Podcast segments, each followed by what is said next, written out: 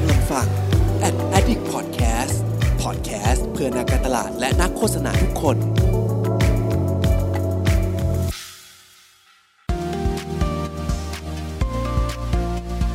Addict Talk ชวนเพื่อนมาเล่าเม้ามอยแบบเจาะลึกสวัสดีครับขอต้อนรับเข้าสู่ Addict Talk นะครับรายการไลฟ์ของ Addict นะครับซึ่งไม่ได้ไลฟ์มานานมากนะฮะน่าจะประมาณครึ่งปีหรือเกินกว่านั้นด้วยซ้ำนะครับเพราะว่าช่วงหลังๆก็มีการปรับตัวปรับแผนแล้วก็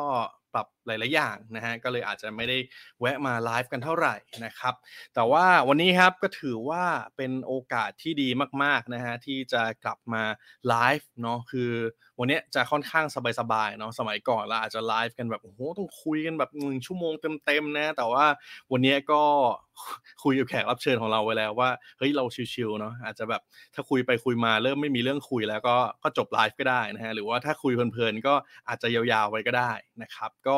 เกินก่อนละกันนะฮะวันนี้ที่เราจะมาคุยกันนะครับก็จะคุยกับผู้ชนะนะของเวที Bad Young Can't นะครับBad Young Can't คืออะไรนะผมอธิบายก่อนนะครับก็คือ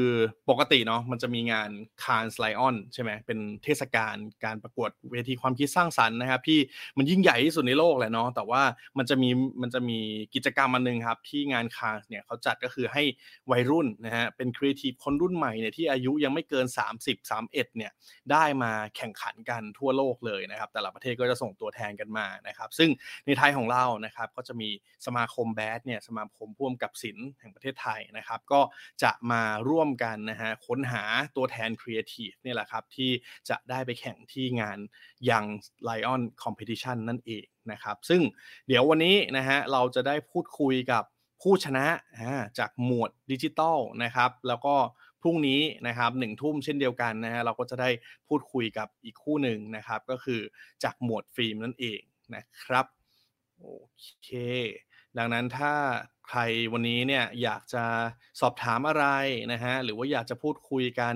อยากจะมาแซวกันก็เชิญได้เต็มที่นะครับหรือใครไม่ว่างก็ไม่เป็นไรเดี๋ยวเรามีให้ย้อนรับชมรับฟังหลากหลายช่องทางเลยนะครับโอเคมาเพื่อไม่ให้เป็นการเสียเวลานะฮะเรามาพบกับแขกรับเชิญของเราในวันนี้กันเลยดีกว่านะครับสวัสดีครับสวัสดีค่ะสวัสดีครับสวัสดีครับสวัสดีครับวันนี้อยู่กับทั้งสองคนนะฮะเดี๋ยวให้แนะนำตัวเองกันดีกว่าเดี๋ยวเริ่มจากโบก่อนก็ได้สวัสดีค่ะชื่อโบนัสนะคะตอนนี้ก็เป็นcopywriter อยู่ที่Wunderman Thompson Thailand ค่ะสวัสดีครับเต้ครับผมก็เป็น Art Director ครับที่ Wunderman Thompson Thailand ครับผมครับผมจริงๆโบนัสเนี่ยเคยมาไลฟ์กับเราแล้วรอบนึงเนาะเมื่อนานมาแล้วใช่ไหมตอนนั้นมันคือเวทีนี้เหมือนกันมั้ยใช่มันเป็นเวทีนี้ที่คานน่ะเขาจัดเป็นรูปแบบออนไลน์เพราะว่าตอนนั้นงานคานที่เมืองคานน่ะเนาะมันติดโควิดจัดไม่ได้เขาก็เลยแปลให้มันเป็นออนไลน์ซึ่งอันนั้นก็เป็นรอบแรกของคานยังเขาเรียกว่าอะไรนะยังไลฟ์ออนไลน์ที่โบกแข่งแล้วก็เข้ารอบค่ะโดยตอนนั้นน่ะจริงๆยังไม่ได้คู่กับเต้เนาะยังคู่กับพี่บาสใช่ใช่ค่ะมางั้นวันนี้เดี๋ยวเราจะมาพูดคุยกันกับทั้งสองคนเนาะเพราะว่าคือครั้งนั้นน่ะมันเป็นเหมือนแบบว่าเหมือนให้ทุกคนคือมันยังไม่ต้องหาตัวแทนประเทศเพื่อไปแข่งอ่ะเนาะแต่ว่ามันสามารถแบบสมัครไปได้ด้วยตนเองแต่ว่าครั้งเนี้ยถือว่าแบบเฮ้ยเราต้องแข่งขันกับเพื่อนๆในไทยเนี่ยเยอะแยะมากมายเลยจนแบบตอนเนี้ยเราก็ถือว่าได้รับโอกาสเนาะเป็นผู้ชนะซึ่งเดี๋ยวต้องไปแข่งขันไปผจญกับระดับโลกแล้วนะฮะก็แสดงความยินดีกับทั้งคู่อีกครั้งหนึ่งด้วยเนาะก็ก่อนอื่นเลยอยากจะสอบถามนะฮะว่าทั้งคู่อ่ะมาจับคู่ได้ยังไงอ่ะคู่เนี้ยนั่นน่ะสิครับเอาความก่อนคือจริงๆแล้วอ่ะเราไม่ได้แบบว่าเป็นคู่กันในที่ออฟฟิศอยู่แล้วอะไรเงี้ยครับผมแล้วคือเต้กับโบอย่างเงี้ยก็ไม่ได้เขาเรียกว่าอะไรอ่ะแค่คุยกันแค่แบบสวัสดีโบอะไรอย่างเงี้ยแค่นั้นแต่คือนั่งใกล้ๆกันแหละนะแต่ว่ามันเป็นพีเรียดแบบว่าเหมือนตอนเข้ามาจอยที่Wunderman Thompsonใช่ป่ะแล้วมันปีที่แล้วมันก็ติดเรื่องเข้ามาปุ๊บแล้วมันมีโควิดขึ้นมาอีกระลอกนึงแล้วมัน work from home ก็เลยยาวก็เลยไม่ได้เจอโบอะไรอย่างเงี้ยผมแล้วทีนี้คือได้รู้ว่าจะต้องมาแข่ง คือรู้ว่าออฟฟิศจะส่งลงแข่งเนี่ยแล้วก็ต้องมาคู่กับโบน่าจะประมาณสมมติวันอาทิตย์มั้งใช่เพราะสมมติแข่งวันพุธได้รู้ประมาณแบบเสาร์อาทิตย์อะไรอย่างเงี้ยแล้วก็แบบเรารู้วันจันทร์ว่าได้คู่กันเออเหมือนกันอะไรเงี้ยแล้วแบบตอนแรกไม่ได้คือหนักใจกว่าโจทย์ที่ต้องแข่งอีกเพราะว่าแบบเฮ้ยเราไม่เคยคุยกับแบบไม่เคยทำงานด้วยกันมาก่อนอยู่กันคนละทีมอะไรอย่างเงี้ยแล้วแบบว่าเอ้ยมันจะเป็นยังไงวะแล้วมันต้องมาทำงานแบบต้องมาโจทย์มันคือต้องแบบทำงานภายใน24ชั่วโมงใช่ไหมแล้วแบบเอ้ยจะเอาไงดีอะไรเงี้ยแต่ว่าก็ก่อนที่จะเริ่มแข่งอะไรเงี้ยผมก็แบบมีทักไลน์ไปคุยกันอะไรเงี้ยว่าไปอะไรเงี้ยแต่ว่าโมว่าหลักๆที่เหมือนได้เข้ามาคู่กันอ่ะอาจจะเป็นเพราะเรื่องแบบว่าคือจริงๆแต่ละออฟฟิศเนาะเขาก็จะมีการเหมือนแบบเลือกเหมือนตัวแทนของออฟฟิศมาเพื่อแข่งอะไรเงี้ยคือโบรู้สึกว่ามันอาจจะเป็นเรื่องบัดเจ็ตหรืออะไรเงี้ยด้วยเพราะว่าการสมัครมันก็มีคอสใช่ไหมแล้วก็รู้สึกว่าซึ่งพี่ไผ่ก็ต้องขอบคุณพี่ไผ่ด้วยที่ให้โอกาสเราสองคนนะคือก็คือเหมือนเลือกโบกับเต้ให้มาคู่กันด้วยอาจจะเป็นเรื่องของแบบบัดเจ็ตหรือว่าแฟกเตอร์อะไรหลายๆอย่างที่ทำให้แบบเราเป็นเหมือน2คนที่ได้มาคู่กันแข่งกันแต่เคยถามพี่เขาป่ะว่าแบบแล้วทำไมต้องเป็นเรา2คนน่ะถึงจับคู่กันอะไรเงี้ยมันตอนนั้นมันไม่มีเวลาให้ถามหรือให้สงสัยเลยนะเพราะมันเหมือนว่ารู้วันจันทร์วันพุธจะแข่งแล้วเวลาจะแพนิคยังไม่มีเลยมั้งครับแบบหมดไปกับการแบบอะไรวะเนี่ยต้องแข่งแล้วอะไรอย่างเงี้ยประมาณนั้นคิดว่าโอเคแข่งก็แข่งอะไรอย่างเงี้ยก็ลองก็ทำให้เต็มที่ดูอะไรเงี้ยแต่เราต้องแชร์ให้เพื่อนๆรู้ก่อนเพราะว่าคืออย่างที่บอกไปอ่ะไอ้คนที่มันจะมาแข่งได้อ่ะมันไม่ใช่แบบเฮ้ยครีเอทีฟใครก็ได้เนาะแต่มันมีแบบมันมีแฟกเตอร์เรื่องอายุด้วยอ่ะซึ่งแบบบางเอเจนซี่เนี่ยการหาคนที่แบบฝีมือไม่ธรรมดาแล้วก็แบบอายุต่ำกว่า30เนี่ยถือว่าค่อนข้างยากนะแล้วก็บางคนแบบเฮ้ยเราอาจจะคนนี้อายุต่ำกว่า30แต่คู่ปกติของเราก็อาจจะเกินแล้วอะไรเงี้ยเนาะมันก็เลยอาจจะต้องมีการแบบเนี่ยจับคู่แบบนี้ขึ้นมาอย่างของโบของเต้ก็เลยอ่ะถึงแม้ว่าจะไม่เคยได้ทำงานมาก่อนแต่ว่าก็รู้จักหน้าค่าตาเคยทักทายกันมาบ้างแล้วก็ครั้งนี้ก็ถือว่าเป็นงานแรกใช่ไหมใช่แล้วก็ชนะเลยนะฮะไม่ธรรมดาสุดๆนะฮะแต่อยากบอกว่า24ชั่วโมงที่ต้องหลังจากได้โจทย์ก็คือแบบมันไม่ใช่แบบว่าเฮ้ยเราแบบครูเท่คิดไอเดียนะคนละเรื่องเลยคือแบบเรื่องจริงคือแบบไม่ได้เลยอ่ะได้เนี่ยเดี๋ยววันนี้เราอยากจะมารู้เหมือนกันว่าเบื้องหลังมันจะเป็นยังไงนะฮะในการที่แบบ24ชั่วโมงนั้นกลับมาที่ตอนนั้นก่อนตอนที่โอเคเรารู้แล้วว่าต้องได้คู่กันแล้วตอนที่เขาจะบรีฟอย่างเงี้ยเฮ้ยเรามีเตรียมตัวอะไรก่อนป่ะอันนี้เผื่อเพื่อนๆแบบวันนี้คนที่ฟังหรือว่าเดี๋ยวมารับชมย้อนหลังเขาอาจจะแบบมามีโอกาสได้มาแข่งปีหน้าหรืออะไรเงี้ยอาจจะแบบได้คำแนะนำของเราไปใช้เหมือนกันคือตอนนั้นรู้แล้วว่าเดี๋ยวพี่เขาจะมาบรีฟวันนี้เรามีแบบเตรียมตัวอะไรป่ะหรือว่าแบบคือจริงๆเอาแบบจริงๆเรียลก็ได้นะไม่ต้องแบบไม่ต้องแบบนั้นคือถ้ามันเรียลมากอ่ะพี่ก็คือจริงๆอ่ะถ้าเราเตรียมตัวของส่วนตัวเราเองก็คือทำให้สมองมันแบบโล่งที่สุดแล้วก็ไม่อยากกดดันว่าแบบไม่อยากกดดันตัวเองมากขนาดนั้นอะไรอย่างเงี้ยแล้วก็อีกอย่างหนึ่งก็คือเหมือนอันนี้โบไม่รู้ว่าเขาเรียกว่าอะไรอ่ะ tradition ของแต่ละเอเจนซี่เป็นยังไงนะคะแต่ว่าโบคิดว่าพี่ๆหลายๆคนในแต่ละเอเจนซี่ก็อาจจะมีการมาแบบเหมือนไกด์ไลน์แบบน้องๆบ้างก่อนหน้านี้อยู่แล้วอะไรอย่างเงี้ยว่าเวลาแกแบบอ่านโจทย์แกต้องตั้งสตินู่นนี่นั่นนะอะไรเงี้ยเหมือนโบรู้สึกว่ามันเป็นเหมือนขวัญกำลังใจจากพี่ๆในออฟฟิศอะที่แบบเหมือนมาช่วยส่งให้เราแนะนำเราอะไรเงี้ยเหมือนเป็นการเทปเราก่อนรับบีบวันรุ่งขึ้นของทางเรามีเท่านี้เนาะเต้ใช่ไหมใช่ครับผมประมาณนั้นคือ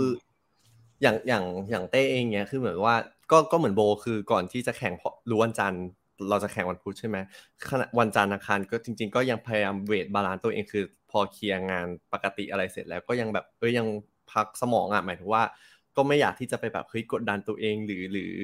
เตรียมตัวอะไรเยอะขนาดนั้นเพราะว่ารู้สึกว่ามันต้องพยายามแบบไปรู้โจทย์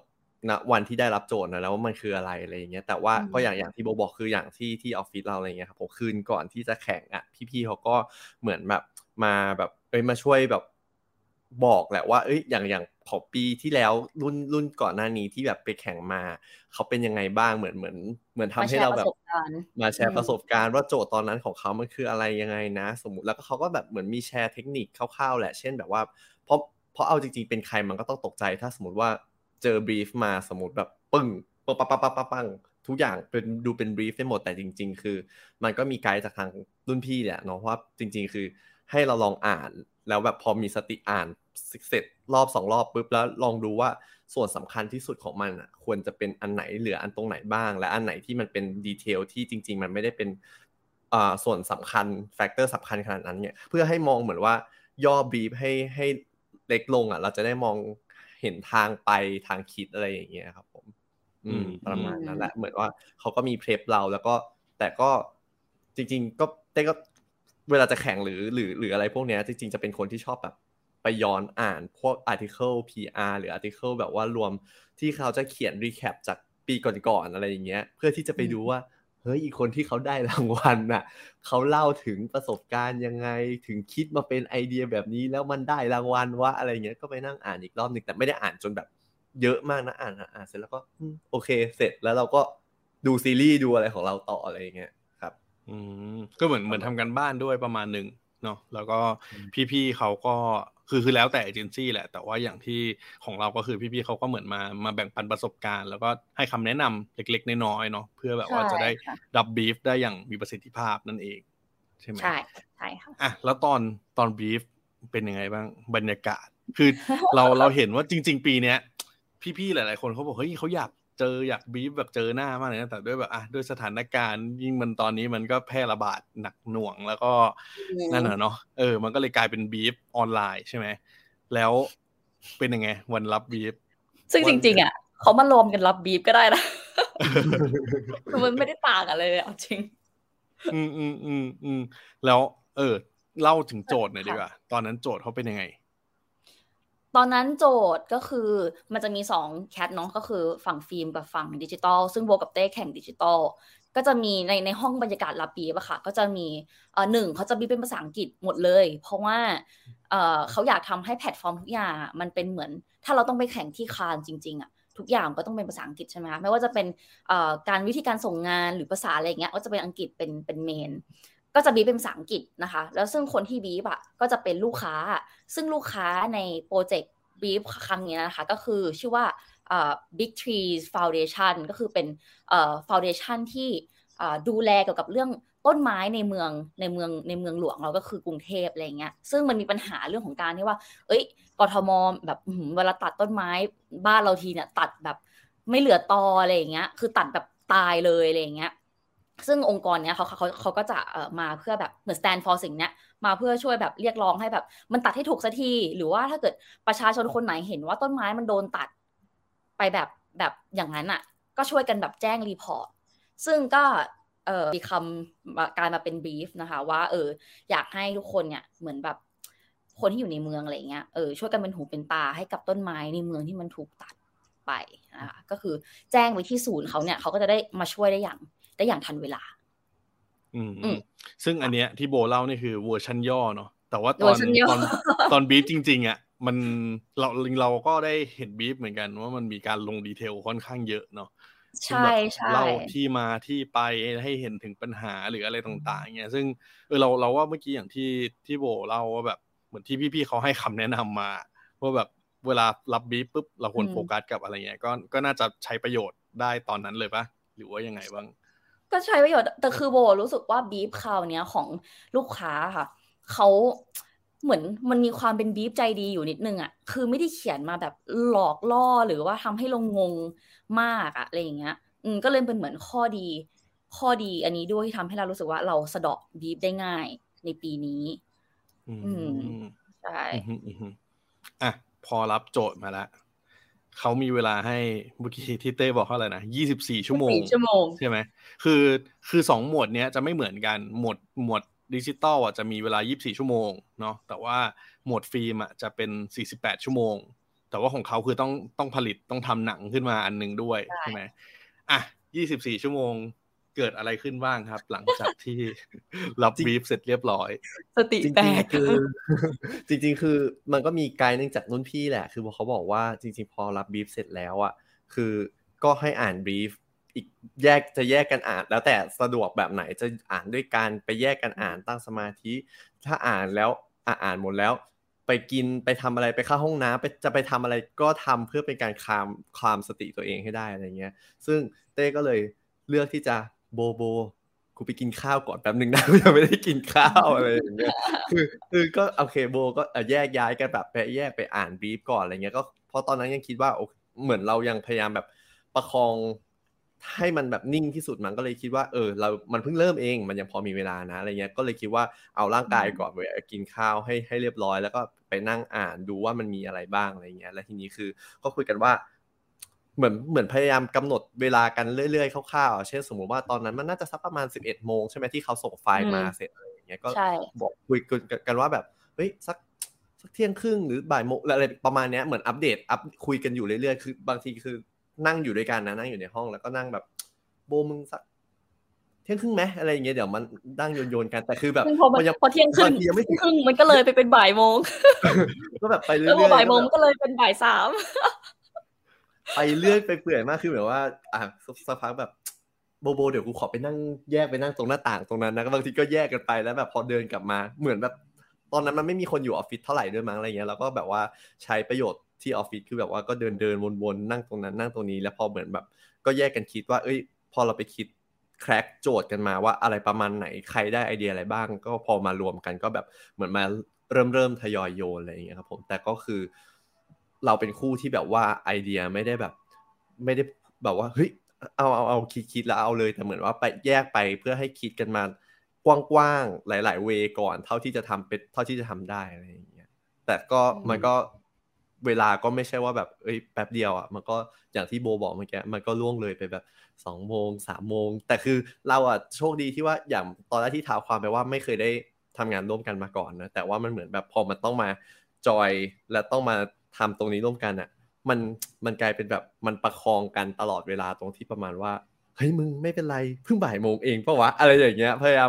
ามบิวกันแบบเออสักพักพอเริ่มแบบเอ้ยมึง 2:00 นเองอะไรอย่างเงี้ยยังมีเวลาตั้งเยอะอะไรอย่างเงี้ยแต่ทั้งที่ในใจอ่ะข้างในร้อนรุ่มนะแต่มันก็แบบพยายามช่วยกันอะไรอย่างเงี้ยประมาณนั้นครับอืมก็คือพอได้รับโจทย์ปุ๊บแต่ละคนก็แยกย้ายลองไปทำกันบ้านอ่านบีเพิ่มเติมแล้วก็ลองคิดไอเดียลองคิดทางแล้วก็มาโยนกันใช่ไหมซึ่งพอเรากลับมาโยนกันปั๊บอะเฮ้ยตอนแรกมันเยอะไหมไอเดียที่เราแบบเราคิดกันมาแบบอยากรู้ว่าก่อนกว่าที่มันจะได้ไอเดียไฟนอลที่เราทำขึ้นมาส่งรู้ไหมจริงๆคือไอเดียเนี้ยกว่าที่จะได้เริ่มเคาะมาเป็นไอเดียเนี้ยแบบว่าสิริรู้ว่าแบบเฮ้ยเราจะไปอันนี้แน่ๆนะและไปอันนี้แน่ๆนะ2 ทุ่มก็คือหมดเวลาไปเป็น10ชั่วโมงแล้วใช่คือก่อนหน้านี้ก็คือเป๋ไปหลายอันเหมือนกันแล้วก็มีอันที่เหมือนแบบว่าเคาะแล้วขนลุกแล้วอย่างเงี้ยซึ่งจริงอะอะไรก็ไม่รู้อะนะตอนนั้นอะคิดไอเดียเป็นแบบว่าจะทำเป็นเหมือนประกวดต้นไม้นางงามอินนางงามเนี่ยเพิ่งจบไปสดๆร้อนๆใช่แล้วก็คือแบบว่าตอนแรกก็เป๋ไปทางนั้นเหมือนกันคิดว่าเอ้ยหรือเราทำทางนี้ไหมแล้วก็เหมือนแบบพอตอนนั้นอะคิดเป็นไอเดียไอ้นางงามใช่ไหมแล้วก็แบบแล้วก็พยายามคิดต่อเสร็จปุ๊บคิดไปคิดมามันกูว่ามันขาดอะไรมันแปลกๆว่ะก็เลยเหมือนแบบมานั่ง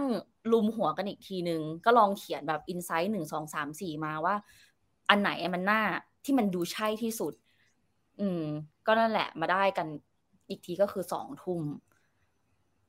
ก็ได้มาเป็นตัวอันนี้ที่เรารู้สึกว่าเอ้ย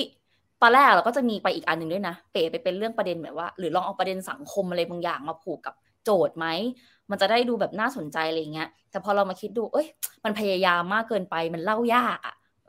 มันก็เลยกลับมาเป็นไอตัวที่เราชนะอันเนี้ยรู้สึกว่ามันเล่าง่ายที่สุดแล้วอะไรอย่างเงี้ยเดี๋ยวขอแป๊บนึงขอเสริมก่อนจะมาเป็นอันนี้อันที่โบเล่าให้ฟังนะครับเพราะอันที่เป็นนางงามอะไรเงี้ยที่เราคิดกันมาคือมันไม่ใช่แบบจะทำเป็น execution นี้เฉยๆนะแต่จริงๆมันก็มี insight ที่แบบเราคิดกันว่าจริงๆแล้วคนเราแบบมันจะมีนิสัยที่ชอบที่จะเผยแพร่ ugly truth บางอย่างเช่นก่อนหน้านี้ที่เราจะเคยเห็นว่ามันมีฝรั่งที่มาเที่ยวไทยแล้วแบบ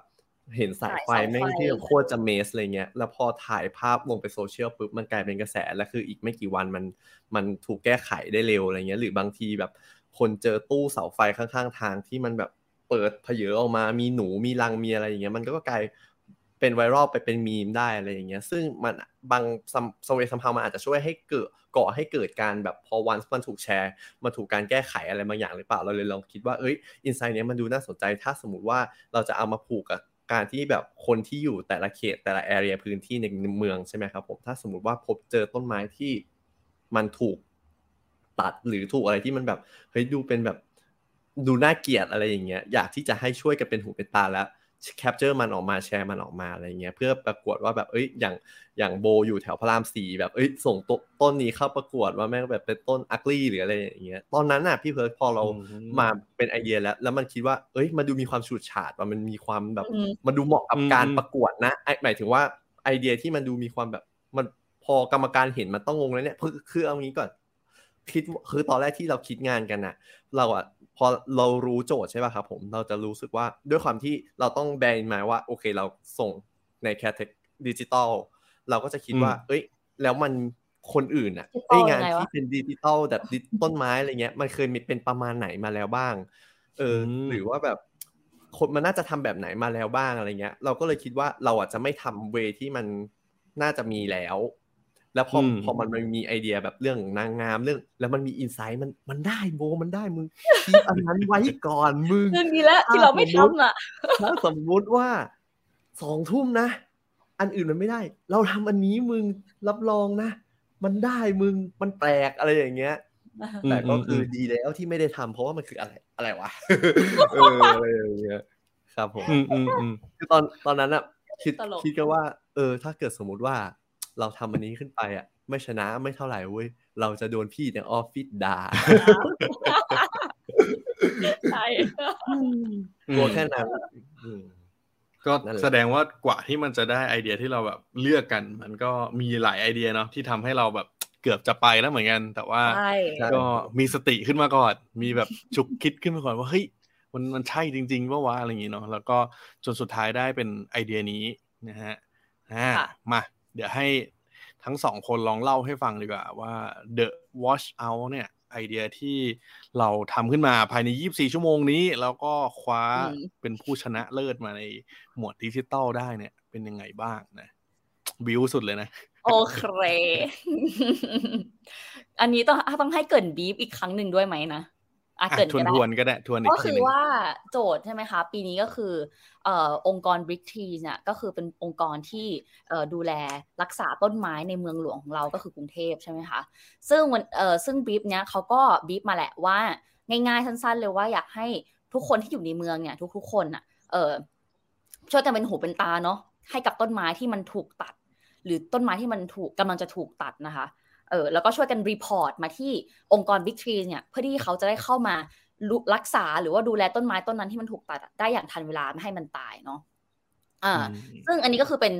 เรียกว่าเป็นอิชชูหรือเป็นอินไซต์ที่เราเกริ่นเข้ามาก่อนที่จะเข้าไปถึงตัวงานนะคะซึ่งจริงๆแล้วมันก็มีพอยต์สำคัญอีกอย่างนึงก็คือว่าองค์กร Big Trees เนี่ยคือหลายๆคนอาจจะยังไม่เคยรู้จักเพราะว่าโบเองก็ยังไม่รู้จักด้วยซ้ำตั้งแต่คือถ้าไม่มารับบีบนี้ก็คือไม่เคยได้ยินนะคะแต่เรียกได้ว่าเขาก็คือมี intention ที่ดีมากๆเนาะซึ่งองค์กรเขาก็คือยังเล็กมากในบุคคลในองค์กรเขาเองอะไรเงี้ยซึ่งวันนี้โจทย์อะค่ะหน้าที่เป็น issue ค่ะพี่เฟิร์ส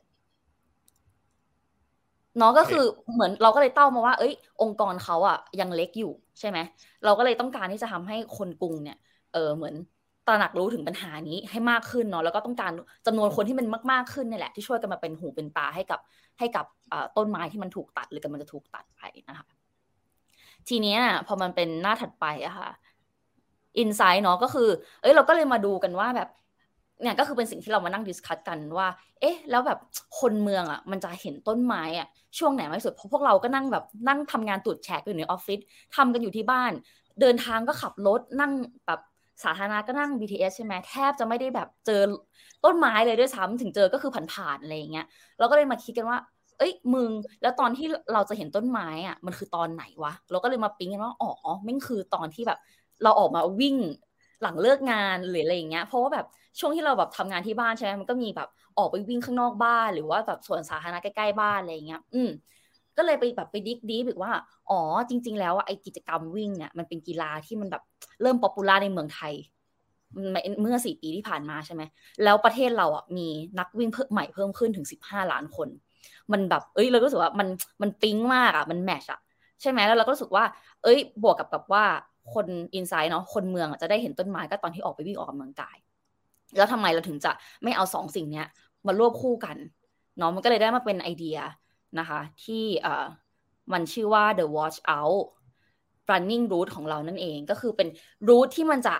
ทำให้ทุกคนเนี่ยช่วยเป็นหูเป็นตาให้กับต้นไม้แต่ต้นได้ด้วยการที่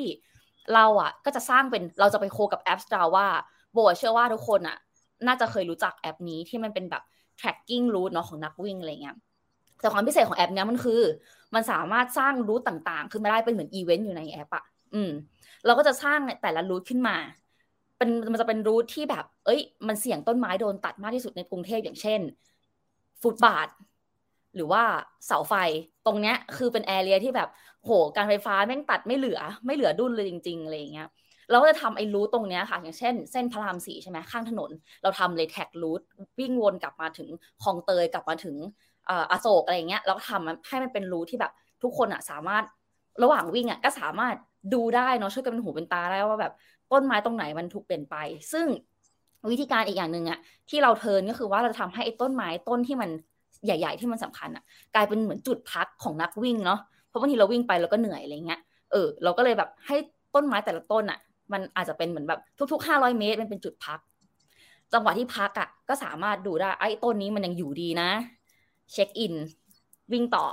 วิ่งไปต้นที่2อยู่ดีนะวิ่งไปต้นที่3อ้าวต้นนี้โดนตัดอาจจะมีการกดรีพอร์ต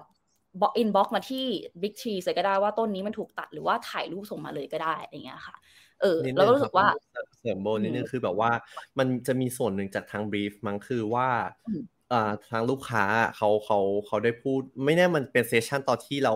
แต่ละทีม Q&A ถามลูกค้าหรือเปล่าเนาะแต่ว่ามันเหมือนเป็น point นึงที่เราจำได้จากเซสชั่นบรีฟอะไรเงี้ยเหมือนลูกค้าแจ้งว่าจริงๆแล้วทาง Big Trees Foundation นะเขามี data อยู่ว่าบริเวณไหน area ไหนที่มันจะเสี่ยงแบบ risk ในการที่ต้นไม้ area นั้นมันจะถูกตัดบ่อยๆแบบถูกตัดแบบผิดวิธีอยู่บ่อยๆอะไรอย่างเงี้ยคือเขามี tracking ตรงนี้อยู่ประมาณนึงมันก็เลยผูกมาเป็นลากเราเอาข้อมูลที่เรามองว่าเป็นประโยชน์ตรงเนี้ยเอามาเสริมตรงไอเดียตรงนี้ที่แบบว่าโอเคถ้าสมมุติว่าเราก็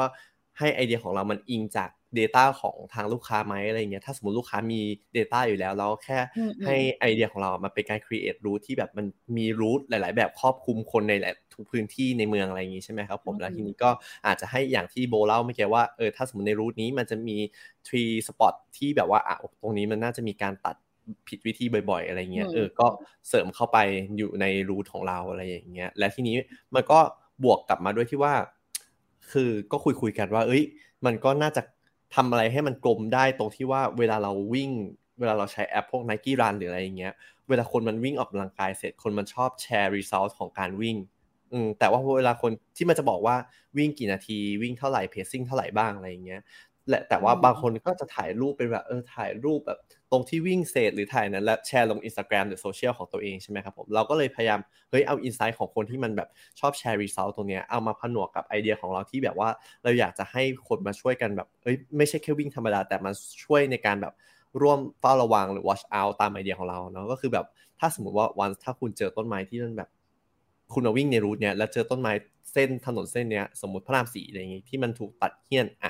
ก็แทนที่จะถ่ายอะไรก็ได้อะไรเงี้ยถ่ายตรงนี้ขึ้นมาเลยอะไรเงี้ยมันก็จะมีข้อมูล tracking ว่าเฮ้ยตรงนี้มันเจอต้นไม้มาวิ่งรูทนี้แล้วเจอต้นไม้ damage tree ที่โดนตัดผิดวิธีนะอะไรอย่างเงี้ยครับผมประมาณนั้นเหมือนพ่วง blend in ไปกับactivity ของคนซึ่งเราไม่ได้แบบเหมือนไอเดียของเราอ่ะมันไม่ได้ไป force ให้เขาทำมันเป็นสิ่งที่เขาก็ทำปกติอยู่แล้วเพียงแค่แบบเพิ่มให้ทุกคนแบบร่วมด้วยช่วยกันตรงเนี้ยครับผมประมาณนั้น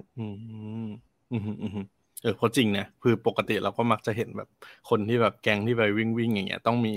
มีแชร์ภาพแบบนี้แหละว่าแบบเฮ้ยกี่กิโลอะไรภาพอะไรตรงไหนเนาะแต่อันนี้ก็คือก็ไม่ได้ไปฝืนพฤติกรรมอะไรเขาเนาะก็แค่สมมติว่าถ้าเห็นภาพต้นไม้นี้ก็แทนที่จะลงภาพอะไรก็ได้ ก็ลงภาพต้นไม้นี่ก็เหมือนเป็นการแบบว่ารีพอร์ตไปในตัวด้วยเนาะใช่คือเรารู้สึกว่าถ้ามันเป็นอะไรที่มันยากอันนี้คือจะเป็นอีกอันนึงด้วยที่ตอนที่แบบพี่มาถามว่าก่อนมารับบีฟอะเตรียมตัวมันยังไงเพราะว่ามันเป็นอีกอย่างนึงที่แบบจริงๆพวกพี่ๆแบบพี่ไพหรือพี่แบบออฟพี่มอนพี่ทูนออฟอะไรอย่างเงี้ยแบบสอนเราก็คือเขาจะเน้นเขาจะบอกตลอดว่าให้แบบให้มันไอเดียมันซิมเปิ้ลแล้วก็สมาร์ทซิมเปิ้ลเคลเวอร์แล้วก็อิมแพคอะไรอย่างเงี้ยซึ่งอะไรที่มันง่ายๆเขาก็จะบอกเราตลอดให้ทำอะไรมันง่ายๆซึ่งเรารู้สึกว่าอะไรมันก็จริงอะไรที่มันยากคอนซูเมอร์มันก็ไม่อยากทำเนาะแต่อย่างอันนี้เรารู้สึกว่าคนมันทำอยู่แล้วเราแค่สร้างรูทขึ้นมาให้เขาได้ไปลองวิ่งดูเท่านั้นเองแล้วก็รู้สึกว่ามันเล่าง่ายอันนี้ซึ่งแต่ว่าเล่าต่อจากว่าพอตอนแรกเรา create รูทให้กับ consumer ใช่ไหมได้เข้าไปลองวิ่งลองสำรวจ watch out กันดูอะทีเนี้ยเรารู้สึกว่ามันไม่จำเป็นเพราะว่าแอปเนี้ยมันก็เปิดให้ทุกคนสามารถ create รูทของตัวเองได้ซึ่งจริงๆอะโบอยู่คลองเตยใช่ไหมโบอาจจะวันนี้โบอาจจะอยากไปวิ่งตรงพุทธมณฑลก็ได้ไปสกายเลยก็ไปครีเอทสมมติไปวิ่งตรงพุทธมณฑลแล้วเห็นว่าแอเรียนี้มันก็น่าจะสุ่มเสี่ยงสามารถครีเอทรูทขึ้นมาได้เหมือนกันให้ทุกคนสามารถครีเอทรูทขึ้นมาได้พื้นที่ไหนที่มันสุ่มเสี่ยงให้ทุกคนไปช่วยกันวิ่งไปช่วยกันเฝ้าระวังดูอะไรเงี้ยค่ะซึ่งหน้าถัดไปได้เลยค่ะจริงๆเรารู้สึกว่ามันทำให้ใหญ่กว่านั้นได้มากกว่าการแค่โคกับแอป Strava แอปเดียวซึ่งจริงๆแล้วอ่ะมันยังมีแอปวิ่งอีกหลายๆแอปที่มันมียูเซอร์เป็นแบบหลาย50ล้านคนเนาะมันก็ทำให้เราอ่ะไปแท็บกับคนเหมือนไปพูดกับคนได้มากกว้างมากขึ้นอะไรอย่างเงี้ยอย่างเช่น Samsung Health Nike Run อ่ะมีติดเครื่องกันอยู่แล้วใช่ไหมคะหรือว่า Mi Fit Garmin อะไรอย่างเงี้ยอันนี้มีอาจจะไปโคกับเขาให้แบบว่าเขาเอารูทวิ่งของเราเนี่ยไปปลั๊กอินได้ไหมไปใส่อยู่ในแอปอะไรอย่างเงี้ยเพราะแอปเหล่านี้มันครีเอทไม่ได้ค่ะแต่ว่าถ้าสมมติเราไป PR กับเขาได้คือมันก็จะแบบ go so big ทีเนี้ยเราก็มองว่าแล้วถ้าเกิดเราทำให้มันกลมไปอีกอะไรอย่างเงี้ยเพราะว่าวิ่งอย่างเดียวช่วยกันรีพอร์ตแล้วอ่ะมันจะดีกว่านี้ถ้าแบบมันทำ CSR ได้ให้แบบอย่างน้อยมันมี raise fund กลับมาที่ Big Tree เนาะเพราะว่า Big Tree เองก็ต้อง need budget ในการแบบซื้ออุปกรณ์หรือว่าอีกเทคโนโลยีอะไรต่างๆมาเพื่อดูแลเราก็อาจจะทำหรือว่าเราแบบว่ากิจกรรมมาราธอนมันก็เป็นอีกกิจกรรมนึงที่แบบมันฮิตในกรุงเทพใช่ไหมแบบในเมืองไทยอะไรเงี้ยเราก็จัดขึ้นมาได้ให้เป็นแบบไอ้ watch out running route ของเราเนี่ยเอามาทำเป็นเหมือนมินิมาราธอนมินิรันอะไรเงี้ยเป็นแบบ race fund project ได้แบบ long term นะคะให้มัน sustain จบแล้วไอเดียของพวกเรา 24 ชั่วโมงมีเท่านี้แหละ เฮ้ยเราว่ามันสุดยอดนะครับการแบบ24ชั่วโมงแล้วแบบเห็นเจอร์นี่แบบตั้งแต่แบบคิดตั้งแต่แรกแล้วมันไม่ใช่แค่แบบเฮ้ย execution แล้วก็มาแบบปุ๊บแล้วจบอะแต่ว่าเราว่ามันอันนี้มันมีแบบมี journey มีอะไรต่างๆที่มันค่อนข้างแบบครบรูปเนาะก็ถามอันนึงเพราะว่านี้เราว่าหลายคนน่าจะสงสัยเหมือนกันว่าอย่างตอนที่พอเราได้ไอเดียแล้วเราต้องมาคิดเป็นบอร์ดอย่างเงี้ยมันยากไหมอะหรือเรามีแบบวิธีย่อยยังไงไหมว่าแบบเราทำไมเราควรถึงจะแตกหน้าออกมาประมาณนี้เล่าเรื่องประมาณนี้เพราะว่าอย่างการแข่งครั้งเนี้ยมันยังไม่มีโอกาสที่ได้ไปเล่าแบบนี้เนาะแต่ว่ากรรมการพี่ๆกรรมการเขาก็จะได้เห็นจากไฟล์นี้นี่แหละตอนนั้นไอ้ที่เราต้องมาคิดบอร์ดหรือว่า presentation พวกเนี้ยเรามีแบบคุยกันไหมว่าแบบมันควรจะทำอะไรยังไงอ่ะคือโบอ่ะเต้ก่อนก็ได้ก็ดูจาก condition แหละพอเขาก็กำหนดมาครับผมว่าfile requirement ก็คือต้องการสไลด์ที่ประมาณ8ถึง12อะไรอย่างเงี้ยตอนแรกก็คุยกันโบมเพิ่มหน้า thank you เพิ่มอะไรให้มันครบอะไร welcome กับ thank you แต่อันนี้ก็คือเป็นโจ๊กเล่นๆกันแหละแต่จริงๆแล้วคือพอมานั่งแบบมานั่งไล่โบก็จะแบบเริ่มวางว่าจะเล่าอะไรยังไงบ้างอะไรเงี้ยแต่พอมานั่งเล่ามันก็เหมือนเป็นการแบบสมมุติถ้าเรามีโควต้าประมาณ8หน้าเราก็ต้องเริ่มจากโดยที่เขากำหนดว่าหน้าแรกต้องเป็นคอนเซปต์บอร์ดซึ่งคอนเซปต์บอร์ดมันจะต้องทำหน้าที่เฮดไลน์ซับเฮดไลน์ที่มันจะต้องเล่าดีเทลมีภาพอะไรที่แคปชั่นแคปเจอร์ความน่าสนใจอะไรอย่างงี้ใช่ผมแล้วก็ระบุพวกไอเดียพื้นฐานอะไรเงี้ยโดยที่ถ้าสมมุติว่าตอนนั้นอะเราสเปนไทม์กับการทำบอร์ดอันแรกเพื่อให้มันรู้ว่าเฮ้ยขมวดไอเดียของเราแล้วมันดูเข้าใจหรือเปล่าทั้งตัวอินไซต์ตัวความแบบ issue ไอเดียอะไรอย่างเงี้ยแล้วมันจะทำงานยังไงแล้วทีนี้ก็คือเอาดีเทลของแต่ละอันที่เราทำบอร์ดจนเกือบจะเสร็จแล้วอะโบก็เอาไปขยายความในหน้าสไลด์ในโฟล์ต่างๆอะไรเงี้ยแล้วเราก็เหมือนมาเช็คกันว่าเฮ้ยมันเข้าใจไหมอย่างเงี้ยถ้าสมมติพี่เพิร์ลลองโกโฟล์ของ presentation ไปก่อนก็ได้ครับเนี่ยคือมันก็จะเริ่มจาก มันก็เป็นทั่วไปนะว่าแบบอิชชูให้คนที่แบบคือกรรมการเขารู้บรีฟแต่ทีนี้คือถ้าสมมติว่าเขามาไล่ดูอ่านเงี้ยก็คือเหมือนสเตทไปก่อนว่าอิชชูคืออะไรแล้วเราหยิบอินไซต์ไหนออกมาอะไรเงี้ยที่เราคุยกันว่ามันเป็นอินไซต์ของไอเดียเนาะแล้วทีนี้พอเราเล่าไอเดียปุ๊บตรงนี้ก็จะทำหน้าที่เป็นแบบว่าเล่าไอเดียคร่าวๆแล้วว่าเรากำลังจะเล่าไอเดียงานของเราเป็นเกี่ยวกับคนวิ่งที่เป็นแบบวิ่งในเมืองซิตี้รันอะไรอย่างเงี้ยครับผมประมาณนั้นแล้วทีนี้คือตรงนี้มันก็จะเป็นการลงดีเทลแล้วว่าตัวไอเดียของเรามันทำงาน execution เนี่ยมันทำงานยังไงบ้างก็คือโบก็จะเริ่มจากเขียนให้เกือบเสร็จก่อนอะไรเงี้ยทีนี้เต้ก็จะดูก็คือเหมือนแบ่งกันนะว่าโอเคเดี๋ยวจะต้องทำภาพแปะอะไรประมาณไหนเพื่อให้ทันแต่คือจริงๆอ่ะมันก็มีความคร่าวมากๆเลยเพราะว่าแบบสไลด์เพิ่งจะมาทำกันจนเกือบเสร็จก็คือเช้าวันที่อีกวันนึงอะไรเงี้ยก่อนจะส่งอ่ะประมาณแบบนัดกันมาโบมาถึงแต่ประมาณ 7:30 นมั้งประมาณนั้นอะไรเงี้ยแต่เต้มาทีหลัง ไม่ตื่น ประมาณนั้นนะครับผมก็คือเริ่มตั้งต้นจากบอร์ด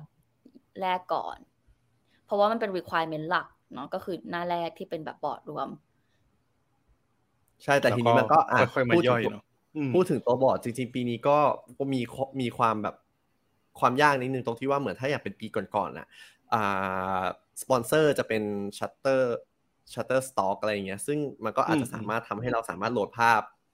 มาใช้ได้อะไรเงี้ยแต่ด้วยคอนดิชันอันนี้ก็เลยเราก็เลยไปพยายามหาจากฟรีสต็อกหรืออะไรอย่างเงี้ยผมและเอาทำภาพขึ้นมาอะไรอย่างเงี้ยซึ่งตอนแรกอ่ะก่อนจะมาเป็นภาพนี้อะไรเงี้ยก็หาภาพไปมาหลายแบบเหมือนกันแล้วทีนี้คือทำแล้วแบบไม่สวยอ่ะมันไม่ได้อะไรอย่างเงี้ยแล้วเราก็อยากทำบอร์ดให้มันสวยด้วยเพราะว่าเรา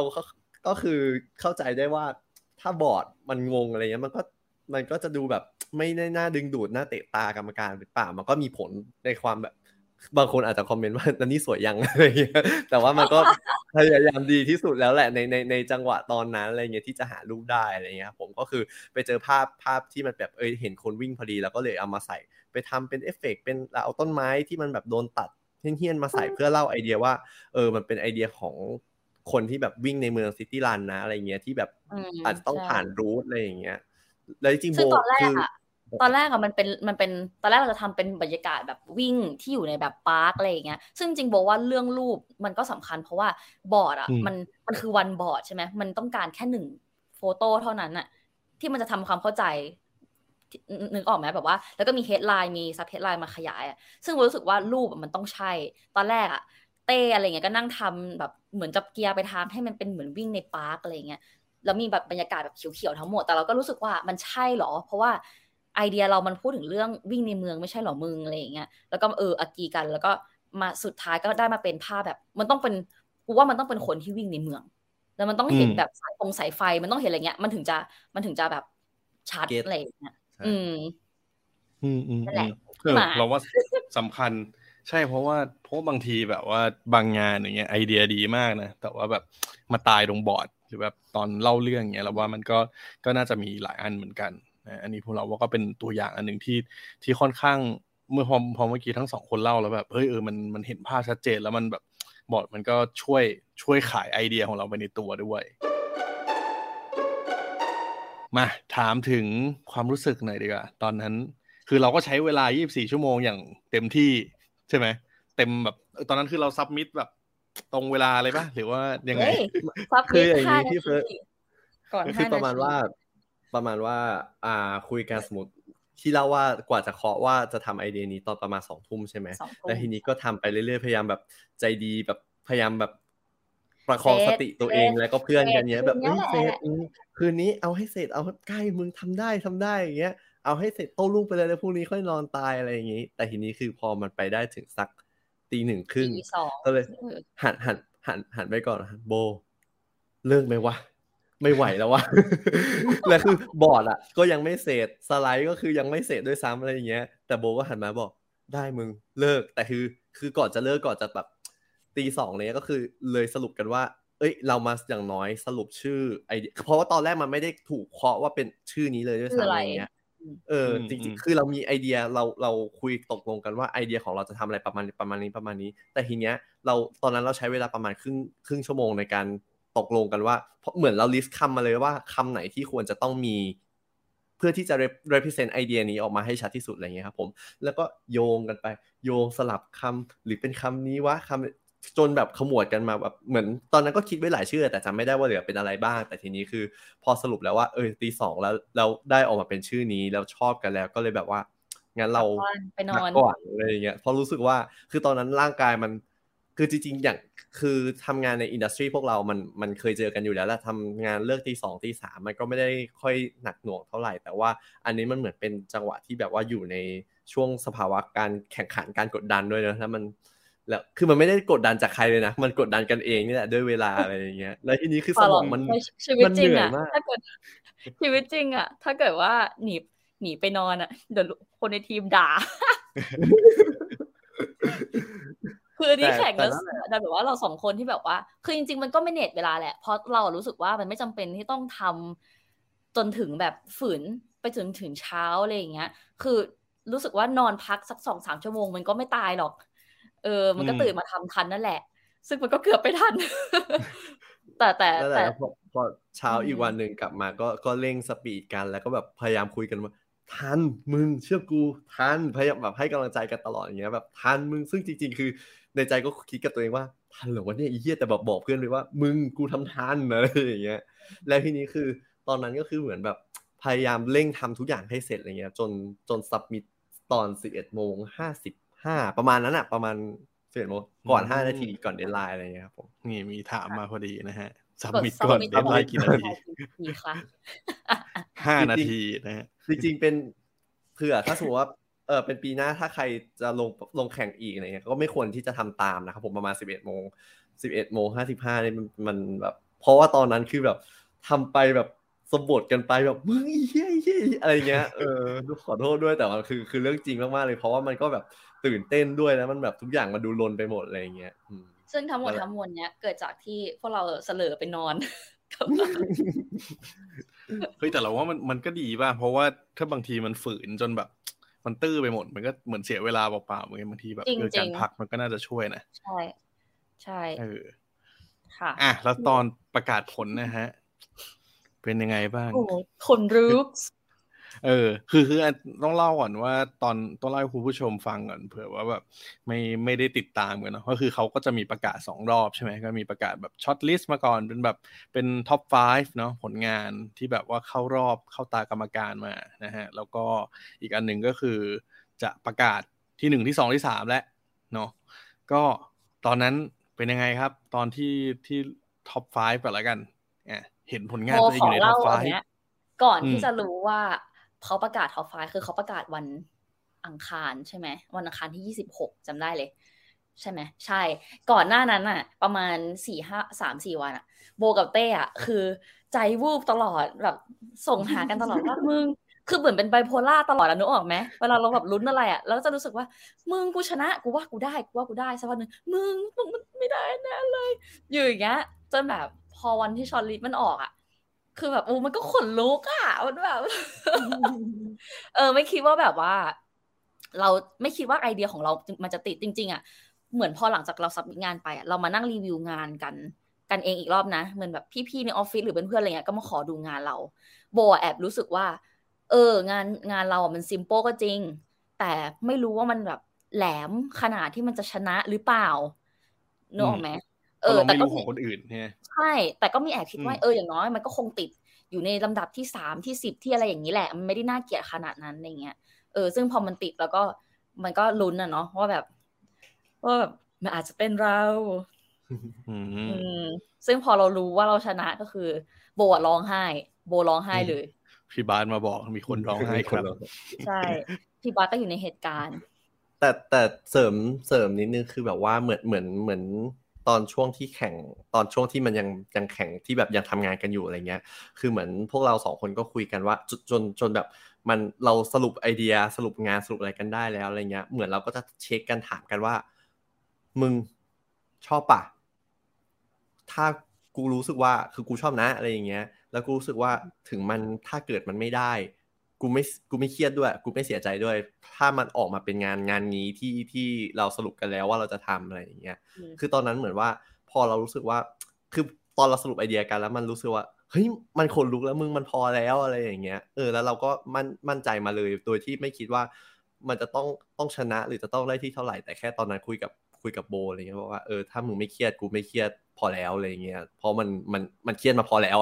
นึกออกมาอะไรเงี้ยผมมันก็เลยเป็นส่วนหนึ่งที่ทำให้รู้สึกว่าก็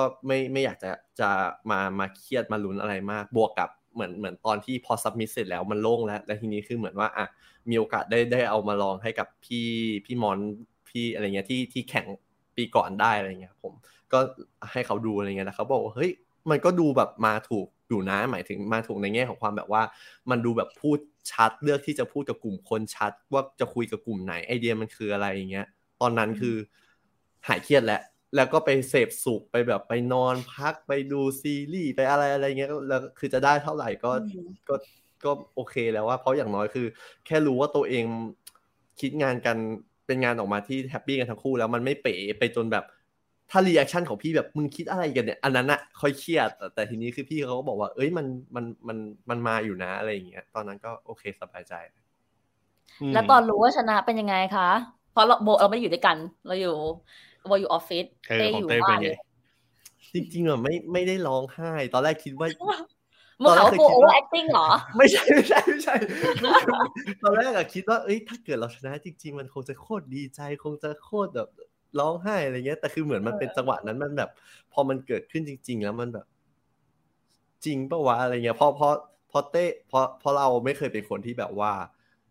ประกวดหรือส่งอะไรแล้วได้ตั้งแต่สมัยเรียนอะไรเงี้ยคือเรียนแอดมาแต่ว่าอ่ะมีประกวดแบดส่งแบดก็ไม่เคยได้อะไรเงี้ยแต่ก็ไม่ได้เอามานอยเลยนะครับแต่ว่ามันไม่เคยได้อ่ะแล้วพอวันว่ามาคราวนี้แล้วมันได้อะไรเงี้ยมันแบบใช่ป่ะวะเซอร์เรียลมันเซอร์เรียลนิดนึงเลยอย่างเงี้ยแล้วมันไม่ใช่แค่ได้มันได้ไปแข่งที่นู่นอะไรอย่างเงี้ยแบบก็ถือว่าแบบน่าจะเป็นแบบช่วงเวลาที่คงจดจำไปยาวนานเนาะว่าแบบเชี่ย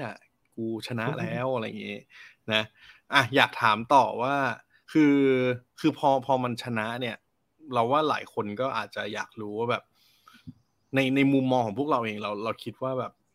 คือพอตั้งแต่ประกาศแบบช็อตลิสต์หรืออะไรเงี้ย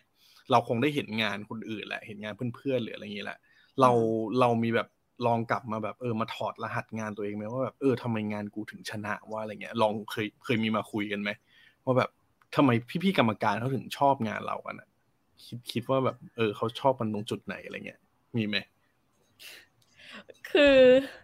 พูดไงดีคือโบรู้สึกว่าของทุกคนอ่ะในช็อตลิสต์ที่ติดมาหรืออาจจะมีคนที่ไม่ได้แชร์ไม่ได้ติดขอบช็อตลิสต์บอกว่าดีทุกคนซึ่งจริงๆโบก็ยังไม่ได้มานั่งอ่านแบบทุกอันนะแบบเท่าไหร่อะไรเงี้ยแต่รู้สึกว่าอาจจะเป็นเพราะว่าเรื่องกลับมาที่เรื่องความซิมเปิลอีกด้วยมั้งคะว่าแบบอันไหนที่มันถ้าเกิดสมมติมันเกิดขึ้นจริงๆอ่ะไอ execution เนี้ยมันเกิดขึ้นจริงๆมันเป็นแคมเปญที่เกิดขึ้นจริงอ่ะอันไหนมันง่ายที่สุดที่คอน sumer จะทำที่มันจะที่คอน sumer จะแบบเข้าร่วมได้อะโบรู้สึกว่ามันอาจจะเป็นเรื่องนั้นหรือเปล่าแต่ว่าแบบเรื่องไอเดียดีโบว่าทุกคนอะดีหมดแต่มันจะมีแฟกเตอร์อะไรที่แบบที่กรรมการอาจจะรู้สึกว่าเอ้ยท่านี้มันทำเกิดขึ้นจริงอะมันเห็นภาพว่าใครจะมาใครเป็นคนไหนคนกลุ่มไหนที่จะมาเข้าร่วมแล้วภาพ impact มันเป็นยังไงอะไรเงี้ยโบเดานะคิดว่ามันน่าจะเป็นแบบนั้นเต้อะได้มีคิดยังไงไหมเพราะแบบเอ้ยคิดว่าตรงจุดไหนที่ทำให้แบบกรรมการชอบงานเราเต้บอกภาพสวยแน่นอนครับ น่าจะเหมือนโบแหละแต่ทีนี้คือเรา คือก็ไม่ได้แบบเหมือนมานั่งแบบว่าเฮ้ยเพราะอันนั้นแบบนั้นเพราะอันนี้แบบนี้เพราะรู้สึกว่าเราคือเรามองว่าคนที่พยายามคิดว่าคนที่เข้ามาแข่งมันเซมเลเวลด้วยกันหมดนะหมายถึงว่าไม่ได้แบบว่าเฮ้ยเราชนะแล้วแบบเฮ้ยคนนั้นมันไม่ใช่อะไรอย่างเงี้ยคิดว่าคือทุกคนแบบมันอยู่ในวงการเรารู้แหละว่าทุกคนมันคิดงานกันปกติคิดงานกันแบบเต็มที่อยู่แล้วอะไรอย่างเงี้ยครับผมแต่ทีนี้ก็อาจจะเป็นในส่วนที่โบบอกไปเมื่อกี้ว่ามันอาจจะเป็นเรื่องของความแบบ possibility ในแง่ของความเป็นของไอเดียที่มันแบบน่าจะพอเป็นไปได้จริงแล้วมันไม่ได้แบบ force ให้คนแบบต้องมาทำอะไรอย่างเงี้ยตอนที่เห็นช็อตลิสต์ก็มันเป็นก็เป็นโอกาสที่ดีที่แบบได้ลองดูว่าคนของงานของคนอื่นๆเป็นยังไงอะไรเงี้ยเพราะเราก็ไม่เคยรู้เลยอะไรอย่างเงี้ยประมาณนั้นก็มันก็ได้เห็นว่ามันเฮ้ยมันคิดแบบ มีการคิดไปเวนี้น่าสนใจเหมือนกันอะไรอย่างเงี้ยก็ชอบแน่ๆนะครับนี่พี่พีทก็มานะฮะว่าแบบอยากให้ไอเดียนี้ออกมาเป็นงานจริงเลยครับสุดยอดครับนี่อันนี้จ้างมาเท่าไหร่คะเนี่ยจริงๆมีพี่ๆมาทักทายหลายคนเลยนะฮะก็ใครอยากจะถามทั้งสองคนเพิ่มเติมก็คุยกันได้นะครับสบายๆนะฮะมาช่วงแบบว่าพอเรารู้ผลแล้วและคราวนี้เดี๋ยวต้องไปเจอของจริงแล้วคราวนี้ต้องไปแข่งระดับโลกแล้วเราตอนนี้มีวิธีการเตรียมตัวอะไรกันบ้างเริ่มเตรียมตัวอะไรกันบ้างหรือยังดีกว่าตอนนี้มีแบบมีไหมคือตอนนี้เหมือนที่รู้มาคร่าวๆนะคะว่าแมตช์ต่อไปที่จะแข่งน่ะคืออันนี้น่าจะเป็นออนไลน์ในรูปแบบออนไลน์ที่จะเป็นแข่งกับอันนี้ใช่ๆต้องเล่าให้ผู้ฟังก่อนว่าคือปกติเวลาได้ตัวแทนน่ะแต่ว่าเขาจะไปแข่งกันที่งานคานส์เนาะแล้วเขาก็จะมีแบบนี้เลยเหมือนแบบจับเวลานะฮะ24ชั่วโมงหรืออะไรเงี้ยให้เวลาแล้วก็มีการบางแคทก็อาจจะมีการนำเสนอเนาะแต่ว่าบางแคทก็แค่ส่งผลงานแล้วกรรมการเขาก็ประกาศรางวัลนะครับแต่ว่าปีนี้เนี่ยเป็นปีที่พิเศษก็คือเขาจะแข่งก่อนที่งานจะจัดขึ้นเนาะในโดยเฉพาะของตัว Young Lion Competition เนี่ยนะซึ่งก็จะเริ่มแข่งกันในช่วงประมาณตั้งแต่กลางเดือนนี้เนาะพฤษภาคมจนถึงประมาณต้นเดือนหน้านะฮะของเราเหมือนน่าจะ20กว่ามั้ง25เหลืออีกไม่กี่วันรู้ชีวิตชะตาชีวิตตัวเองแล้วว่า25จะเป็นยังไงคือเราเตรียมตัวกันยังไงบ้างคือโบรู้สึกโบคิดว่าเดี๋ยวต้องมีพี่ๆเนี่ยมาไกด์มาช่วยกันเหมือนแบบส่งกำลังใจหรือแนะนำอะไรอย่างนี้ให้กับพวกเราอีกรอบนึงแหละ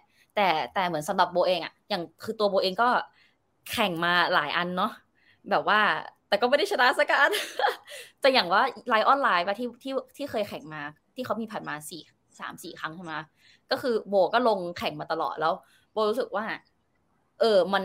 การที่เราเหมือนแบบได้ลงแข่งมาหลายๆครั้งอ่ะมันทำให้ไม่ได้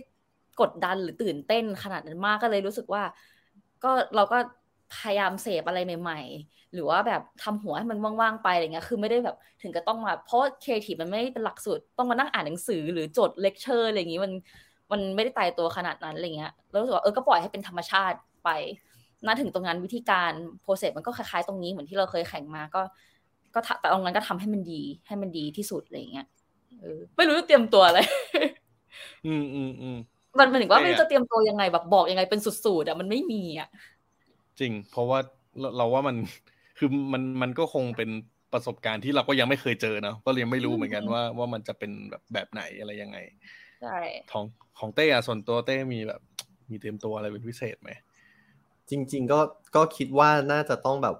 เริ่มทยอยไล่ดูพวกงานแต่อาจจะไม่ใช่แค่ของเวทีประกวดแต่ว่าก็คงไปนั่งไล่รีวิวดูหมายถึงว่าของงานพวกเวทีใหญ่ๆพวกงานจริงเลยอะไรเงี้ยแต่ทีนี้ต้องมาดูแล้วแบบ extract ออกมาว่าแต่ละไอเดียแล้วมันมีความ simple ความอะไรบางอย่างมันออกมายังไงเพื่อที่เผื่อเราจะได้แบบว่าเหมือน expand ก้อนของเวลาเราชาร์ปเป็นไอเดียของตัวเองมันตอนที่ไปแข่งจริงๆอะไรเงี้ยมันเลยจะได้แบบว่าให้เพราะว่าเหมือนจริงๆพี่ๆเขาเคยบอกกันไว้ว่ามันต้องสิ่งที่ต้องระวังพอไปแข่งเวทีระดับnext step ต่อไปอะไรเงี้ยเราต้องพยายามอย่าเอาความเป็น local ไอเดียของเราอะไรเงี้ยพยายามให้มันเป็นแบบว่า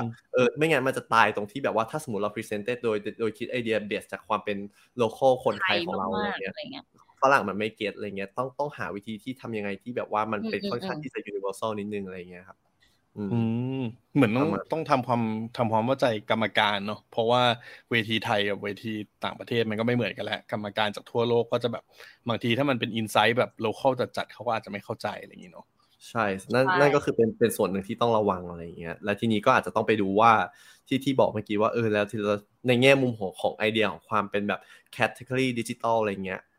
ที่มันเป็นงานระดับประกวดงานรางวัลอะไรเงี้ยมันเขาทำกันเป็นแบบไหนบ้างเพื่อที่อันไหนที่มันเป็นงานที่ถูกทำไปแล้วมีไอเดียซ้อนไปแล้วเราจะได้เลี่ยงอะไรอย่างเงี้ยครับผมหรือถ้าสมมติมันเผื่อมันมีไอเดียบางอย่างที่มันแบบเราไปคิดต่อยอดต่อจากไอเดียของเราณวันที่ได้รับโจทย์ตอนนั้นได้อะไรเงี้ยมันก็อย่างน้อยมันจะได้มีซอสในหัวเยอะๆอะไรอย่างเงี้ยใช่นี่นะฮะ พี่ป้อมนะครับอดีต CEO กรุ๊ป M นะครับนายกสมาคมโฆษณาดิจิตอลก็มายินดีด้วยนะครับพี่ป้อมนี่ก็เป็นขาซิตี้รันเหมือนกันนะฮะก็คิดว่าน่าจะเป็นไอเดียที่ชอบกันหลายคนเลยนะครับค่ะอ่ะคือเราต้องบอกว่าจริงๆการแข่งขันที่เดี๋ยวทั้งคู่จะได้แข่งก่อนไปคานน่ะเราว่ามันเป็นความโชคดีนะเพราะว่า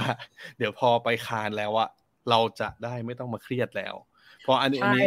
ตอนนั้นที่เราไปอะเราจำได้ว่าคู่ที่แข่งดิจิตอลตอนนั้นเป็นของทางทีมของ Rabbit Tail อ่ะอันนั้นคือแบบพอดีเราไปเจอที่คานแล้วเราก็แบบสนิทกับ2คนนั้นพอดีแล้วเราจะเห็นเลยว่าแบบโอ้โหวันที่ได้รับโจทย์นั่นคือแบบหายไปเลยตอนนั้นคือแบบมันเครียดมากๆเนาะแต่ว่าเราว่าปีนี้ก็ดีไปอีกแบบนึงดังนั้นเราอยากถามอันนึงว่าเฮ้ยพอเดี๋ยวเราจะได้ไปที่งานคานสไลออนเนี่ยแล้วเรามีแผนอะไรอยากไปทำบ้างจะได้ไปฝรั่งเศสแล้วแบบทีมปีนี้อะไรนะ work win and travel นะฮะ win and travel มีวางแผนอะไรไว้ไหมว่าจะไปเที่ยวไหนและไปทำอะไรจริงๆก็ยังไม่ได้วางเลยแต่คิดก่อนแล้วว่าจะใส่ชุดอะไรไปดี จะเอาเสื้อผ้าอะไรไปบ้างจัดกระเป๋าแล้ว โบมันไปช้อปปิ้งมาวันนี้เห็นใน IG มันไปช้อปปิ้งมันวางแผนแล้วเตรียมพร้อมวีซ่ายังไม่ผ่านตั๋วเครื่องบินยังไม่จองแต่เสื้อผ้าซื้อแล้ว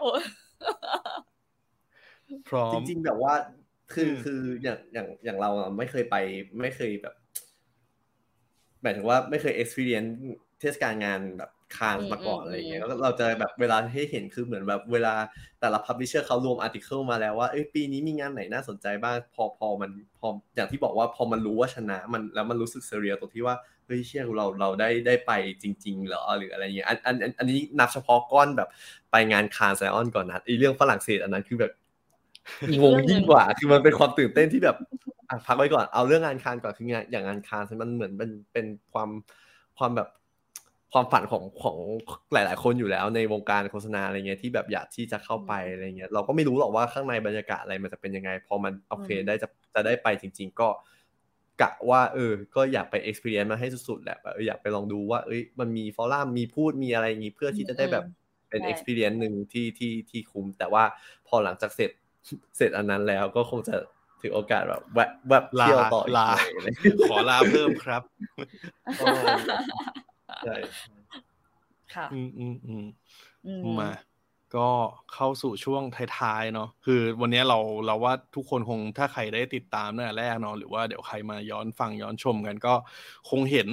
ที่มาที่ไปเนาะของไอเดียของทีมนี้แล้วก็ได้เห็นการฝ่าฟันในตลอด24ชั่วโมงเนาะว่ามันเกิดอะไรขึ้นบ้างเนาะซึ่งเราคิดว่าน่าจะเป็นประโยชน์สำหรับหลายๆคนเนาะโดยเฉพาะว่าถ้าสมมติว่าปีต่อๆไปอย่างเงี้ยน้องๆหรือว่าใครที่ได้มาแข่งก็คงกลับมาเรียนรู้จากทั้ง2คนนี้ได้เหมือนกันเนาะก็เลยอยากจะถามอีกสัก 2-3 คำถามละกันว่าถ้าสมมุติว่าให้คำแนะนำละกันในฐานะที่เราอาจจะคือเราว่าด้วยความที่เนี่ยแบดยังคานมันก็ไม่ได้จัดมาสักพักหนึ่งแล้วอะไรเงี้ยแล้วครั้งนี้เราถือว่าแบบเฮ้ยเป็นผู้ชนะว่ะเป็นวินเนอร์ว่ะ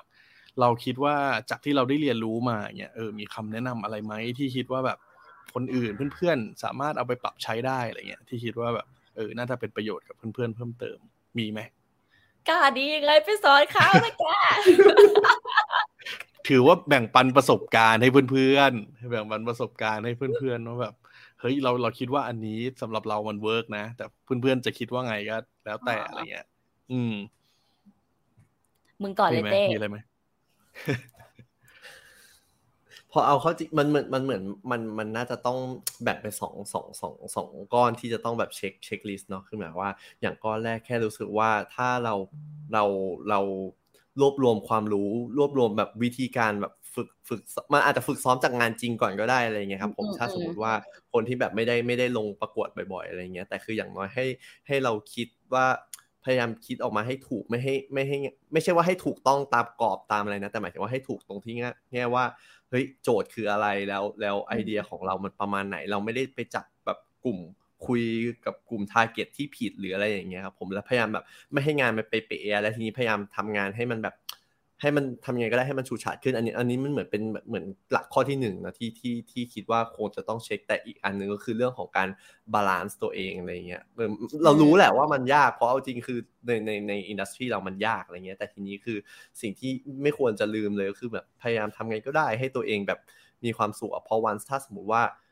เรามีความสุขเช่นแบบได้ทำอะไรที่เราอยากทำได้พักผ่อนบ้างได้เบรกบ้างได้ดูซีรีส์เรื่องที่เราอยากดูอะไรอย่างเงี้ยมันก็จะทำให้กลับมาที่ช่วยให้ข้อหนึ่งมันง่ายขึ้นมั้งอะไรอย่างเงี้ยอย่างที่เราบอกกันไปว่าตอนแรกพอรู้ว่าจะต้องแข่งอีก2วันอะไรเงี้ยมันก็ไม่ใช่ว่าเครียดกดดันอ่านแบบไปนั่งย้อนอ่านนั่งคิดนั่งพยายามคิดไม่แล้วก็แบบว่าพอประมาณแล้วก็เอาเวลาที่เหลือก็ไปนอนปกติก็ไปออกกำลังกายไปเท่าที่จะทำได้อะไรเงี้ยประมาณนั้นเพราะว่าก็พยายามแบบไม่ต้องไปรีบเครียดเพราะใน24ชั่วโมงที่จะต้องแข่งมันต้องมีความเครียดอยู่แล้วแต่แค่มันก็เป็นแล้วแต่ว่าแต่ละคนที่จะต้องแบบคุยกับคู่ยังไงเราคืออันเนี้ยเราโชคดีกับตรงที่ว่าถึงเราไม่เคยได้ทำงานด้วยกันมาก่อนแบบไม่เคยคุยกันไม่เคยแบบไม่ได้สนิทกันมาก่อนแต่พอมาจุดนึงแล้วมันแบบมันทั้งคู่มันต้องแบบอยากปะอยากทำให้ได้ปะอยากเหมือนกันวะก็มันก็ทำทุกทางที่จะแบบประคองกันไปอะไรอย่างเงี้ยแล้วพอสุดท้ายมันได้มันแบบเฮ้ยมึงมันได้เข้าไปกอดกันเลยอะไรอย่างเงี้ยแบบมึงมันได้ว่ะอะไรอย่างเงี้ยได้ด้วยมานั้นอ่ะโบนะฮะเต้เขาตอบดีมาขนาดนี้ อุ๊ยเหมือนเต้เลยค่ะเหมือนเต้ทุกอย่างเลยค่ะ ก็เหมือนจริงๆอ่ะเหมือนเต้แต่โบแค่รู้สึกว่าอันเนี้ยเวิร์คคืออาจจะฟังดูจริงจังคืออย่ายอมแพ้จริงๆคือเหมือนว่าแข่งไปเรื่อยๆถึงมันไม่ชนะสักวันมันก็ชนะมันก็ต้องมีวันที่ชนะแหละเพราะว่าแบบมันมีเวทีอะไรแบบอยากให้เหมือนลงแข่งไปเรื่อยมันจะได้แบบเหมือนเป็นการฝึกซ้อมอย่างเหมือนโบโชคดีด้วยที่แบบ2ปีที่ผ่านมามันแบบมันมีโปรแกรมเปิดฟรีให้ส่งหลายอย่างเราก็เลยได้เหมือนแบบไปเก็บเกี่ยวประสบการณ์จากตรงนั้นมาอะไรเงี้ยหรือแม้กระทั่งแบบเขาเรียกอะไรเหมือนที่เต้บอกอะแบบเรียนรู้จากงานจริงที่เราทำทุกวันเหมือนคิดให้ทุกงานที่เราทำแอคเคาท์ลูกค้าจริงๆให้มันเป็นอวอร์ดทุกอันอะไรเงี้ยมันก็เป็นเหมือนการได้เหมือนแบบฝึกสมองไปเนาะไปทุกๆวันอะไรเงี้ยแล้วก็นั่นแหละปีหน้าก็เอาใหม่เพราะว่าอีนี่ก็แข่งมาทุกที่ไม่เคยชนะเลยเลยมันต้องมีวันนั้นแหละนี่พี่บามาถามว่าแล้วถ้ามีมาอีกจะแข่งอีกไหมครับไม่แข่งแล้วเหนื่อยล้อเล่นแข่งตอนนี้พี่ดูอยู่นะฮะเฮ้ยแข่งค่ะโยนมาให้ได้เลยค่ะมีอะไรพร้อมค่ะพร้อมแข่งค่ะได้แต่เราว่าก็เดี๋ยวมีก็คือจะฝากนิดนึงครับผมคือนึกขึ้นมาได้มั้งคือเรารู้สึกว่าการที่แบบเราโชคดีตรงที่ว่าเหมือนออฟฟิศเราอะแบบพี่ๆอะไรเงี้ยเขาไม่ได้กดดันพวกเราอะไรอย่างเงี้ยมันจะมีเพราะคือมันจะดีตรงที่ว่าคือยังไงเด็กที่มันต้องไปแข่งอะถึงเวลาจริงอ่ะมันกดดันตัวเองอยู่แล้วแต่แค่ใครจะแบบว่าต่อสู้กับอารมณ์นั้นมากน้อยแค่ไหนหรืออะไรอย่างเงี้ยได้ไม่ได้ก็ว่ากันแต่คือมันดีมากตรงที่ว่าเฮ้ยเหมือนพี่ในออฟฟิศเราเขาไม่มานั่งแบบบอกว่าเอ้ยต้องทำให้ได้นะเว้ยนู่นนี่นั่นคือเขาก็สอนเท่าที่จะสอนได้ก่อนที่จะลงแข่งแล้วพอวันลงแข่งเขาก็เหมือนแบบปล่อยเราทุกอย่างแล้วพอวันปล่อยไปเสร็จแล้วมันเหมือนแบบเราก็ไอ้คำที่เขาสอนหรือไอ้คำประสบการณ์ที่เราได้รู้มาจากการทำงานจริงในทีมหรืออะไรเงี้ยมันก็วนๆแล้วคือแบบมันก็พยายามเต็มที่อะไรเงี้ยแล้วสุดท้ายมันก็ worth it คือแค่รู้สึกว่ามันดีกว่าที่จะแบบมีการกดดันเกิดขึ้นอะไรเงี้ยเพราะว่าลำพังการประกวดการแข่งอะไรเงี้ยมันกดดันมากอยู่แล้วอะไรเงี้ยประมาณนั้นอย่างนี้ทั้งคู่อยากขอบคุณใครเป็นพิเศษไหมในครั้งนี้แบบช่วงทิ้งท้ายละขอบคุณจริงๆอ่ะโพสต์ขอบคุณไปแล้วแต่ว่าอยากขอบคุณอีกก็ได้ค่ะ ก็ถ้าเกิดขอบคุณหลักๆก็คือขอบคุณต้องเป็นพี่ไผ่คือเป็น CCO ของ Wunderman Thompson นะคะก็คือเป็นคนที่ให้โอกาสโบกาเต้ได้เป็นตัวแทนออฟฟิศเนาะมาแข่งในหมวดดิจิตอลแล้วก็ขอบคุณพี่ๆอย่างเช่นพี่มอนพี่ทูก็จะเป็นอีก2ผู้ชนะของ2ปีที่แล้วก็เหมือนเข้ามาแชร์ประสบการณ์ให้เราเนาะก่อนที่จะได้รับบีฟอะไรอย่างเงี้ย ก็ช่วยและรวมถึงพี่ๆอีกหลายๆคนในออฟฟิศที่เพราะว่าเราเข้าไปทำงานที่ออฟฟิศเนาะเราก็เข้าไปอยู่ในแบบมุมหลืบของเราอย่างเงี้ยก็จะมีพี่ๆหลายๆคนคอยเปิดประตูเข้ามาทักทายเปิดประตูเข้ามาเอาขนมมาให้เอาของกินมาให้หรือว่าแบบเดินมาให้กำลังใจอะไรอย่างเงี้ยคือโบรู้สึกว่าข้อดีของที่ออฟฟิศเราเลยเนี่ยก็คือเป็นสิ่งที่แบบพี่ๆทุกคนคือแบบซัพพอร์ตมากอะไรอย่างเงี้ยแล้วอีกอย่างนึงที่เต้บอกว่าคือไม่มีใครมากดดันเรามันก็เลยทำให้เราอ่ะเหมือนไม่ได้ไปแบบเครียดตรงนั้นอะไรเงี้ยก็ขอบคุณที่ไม่เข้ามากดดันค่ะนะคะค่ะก็ประมาณนี้แล้วก็มีหลายๆคนที่ไม่ได้เอ่ยชื่อเพราะโบก็จำไม่ได้ทำไมพูดแบบเหมือนดาราเหมือนออสการ์อะไรเงี้ยเลยวะเดี๋ยวรอก่อนเดี๋ยวรอนี่แหละถ้าได้รางวัลระดับโลกเนี่ยเดี๋ยวต้องมาขอบคุณครั้งยิ่งใหญ่อีกครั้งนะฮะก็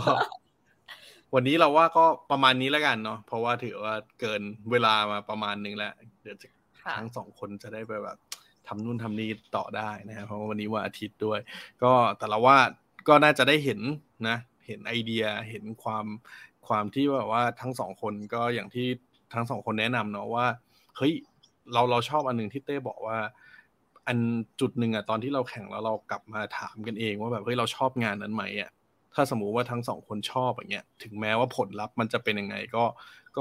เราก็จะได้ไม่เสียดายเนาะแล้วว่าอันนี้ก็เป็นจุดหนึ่งที่สำคัญแล้วก็ไม่ว่ามันจะผิดหวังคือก่อนหน้านี้คิดว่าแต่ละคนก็ผิดหวังมาอยู่แล้วเนาะอาจจะเคยแข่งแล้วก็ไม่ได้ชนะหรืออะไรต่างๆแต่ว่าถ้ามันมีโอกาสเข้ามาก็อย่าหยุดเนาะพยายามลองมันต่อไปเรื่อยๆสู้มันต่อไปเรื่อยๆแล้วก็อาจจะประสบความสำเร็จนะเหมือนกับสองคนนี้นะครับที่จะได้มีโอกาสไปแข่งขัน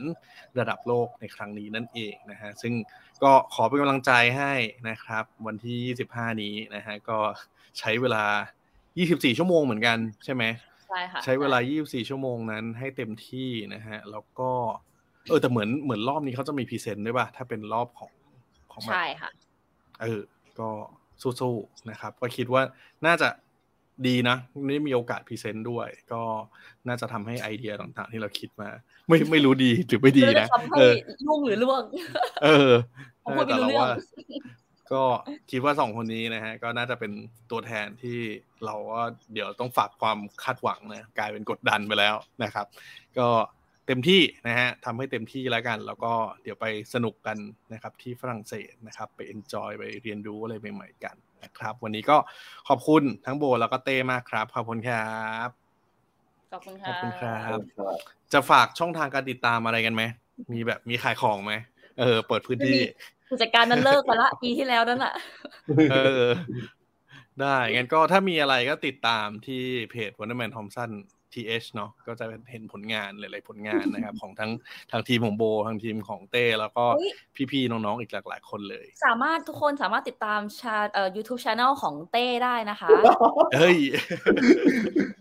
ชื่ออะไรครับชื่ออะไรคะมึงเพิ่มยอดวิวถือโอกาสได้ๆเดี๋ยวเพื่อนมีทำคลิปด้วยตอนที่ไปงานคาซาออนช่อง Potato นะครับผมใน YouTube ได้ฮะเดี๋ยวเราจะให้เต้มาแปะในคอมเมนต์นะครับได้โอเควันนี้ประมาณนี้ครับขอบคุณโบกับเต้มากครับขอบคุณครับขอบคุณครับวันนี้ก็คือคู่แรกนะครับผู้ชนะจากหมวดดิจิตอลเนาะที่เราได้มาพูดคุยกันนะครับก็อย่างที่ผมเกริ่นไปช่วงแรกเนาะว่าเดี๋ยวพรุ่งนี้นะครับเราจะเจอกับอีกคู่หนึ่งนะครับซึ่งก็ฝ่าฟันในหมวดฟิล์มมานะครับซึ่งก็เรียกได้ว่าไม่ธรรมดาเนาะเพราะว่าพวกเขาใช้เวลาภายใน48ชั่วโมงนะครับในการทำหนังโฆษณาขึ้นมาเรื่องนึงเลยนะซึ่งหลายคนก็น่าจะอยากรับชมเนาะว่าเฮ้ยผลงานที่ได้รับรางวัลชนะเลิศเนี่ยเป็นยังไงนะครับจาก2คนนี้นะฮะก็เดี๋ยวพรุ่งนี้มาเจอกันกับยูแล้วก็ตี้นะครับเวลาเดิม 19:00 นตรงนะครับวันนี้ก็สำหรับใครที่มาระหว่างทางเนาะก็สามารถติดตามนะครับรับชมรับฟังย้อนหลังกันได้นะที่ทาง YouTube แล้วก็ช่องทางพอดแคสต์ของ Addict นะครับรวมถึงช่องทางต่างๆนะครับก็ติดตามคอนเทนต์อัปเดตข่าวสารความรู้เกี่ยวกับโลกโฆษณาการตลาดต่างๆเยอะแยะมากมายเนี่ยที่อัปเดตกันทุกๆวันแบบนี้กันได้นะครับที่ @addictth ในทุกช่องทางโซเชียลมีเดียเลยนะ นะครับก็เดี๋ยวพรุ่งนี้กลับมาพบกัน 1 ทุ่มตรงครับวันนี้ผมขอตัวไปก่อนครับสวัสดีครับ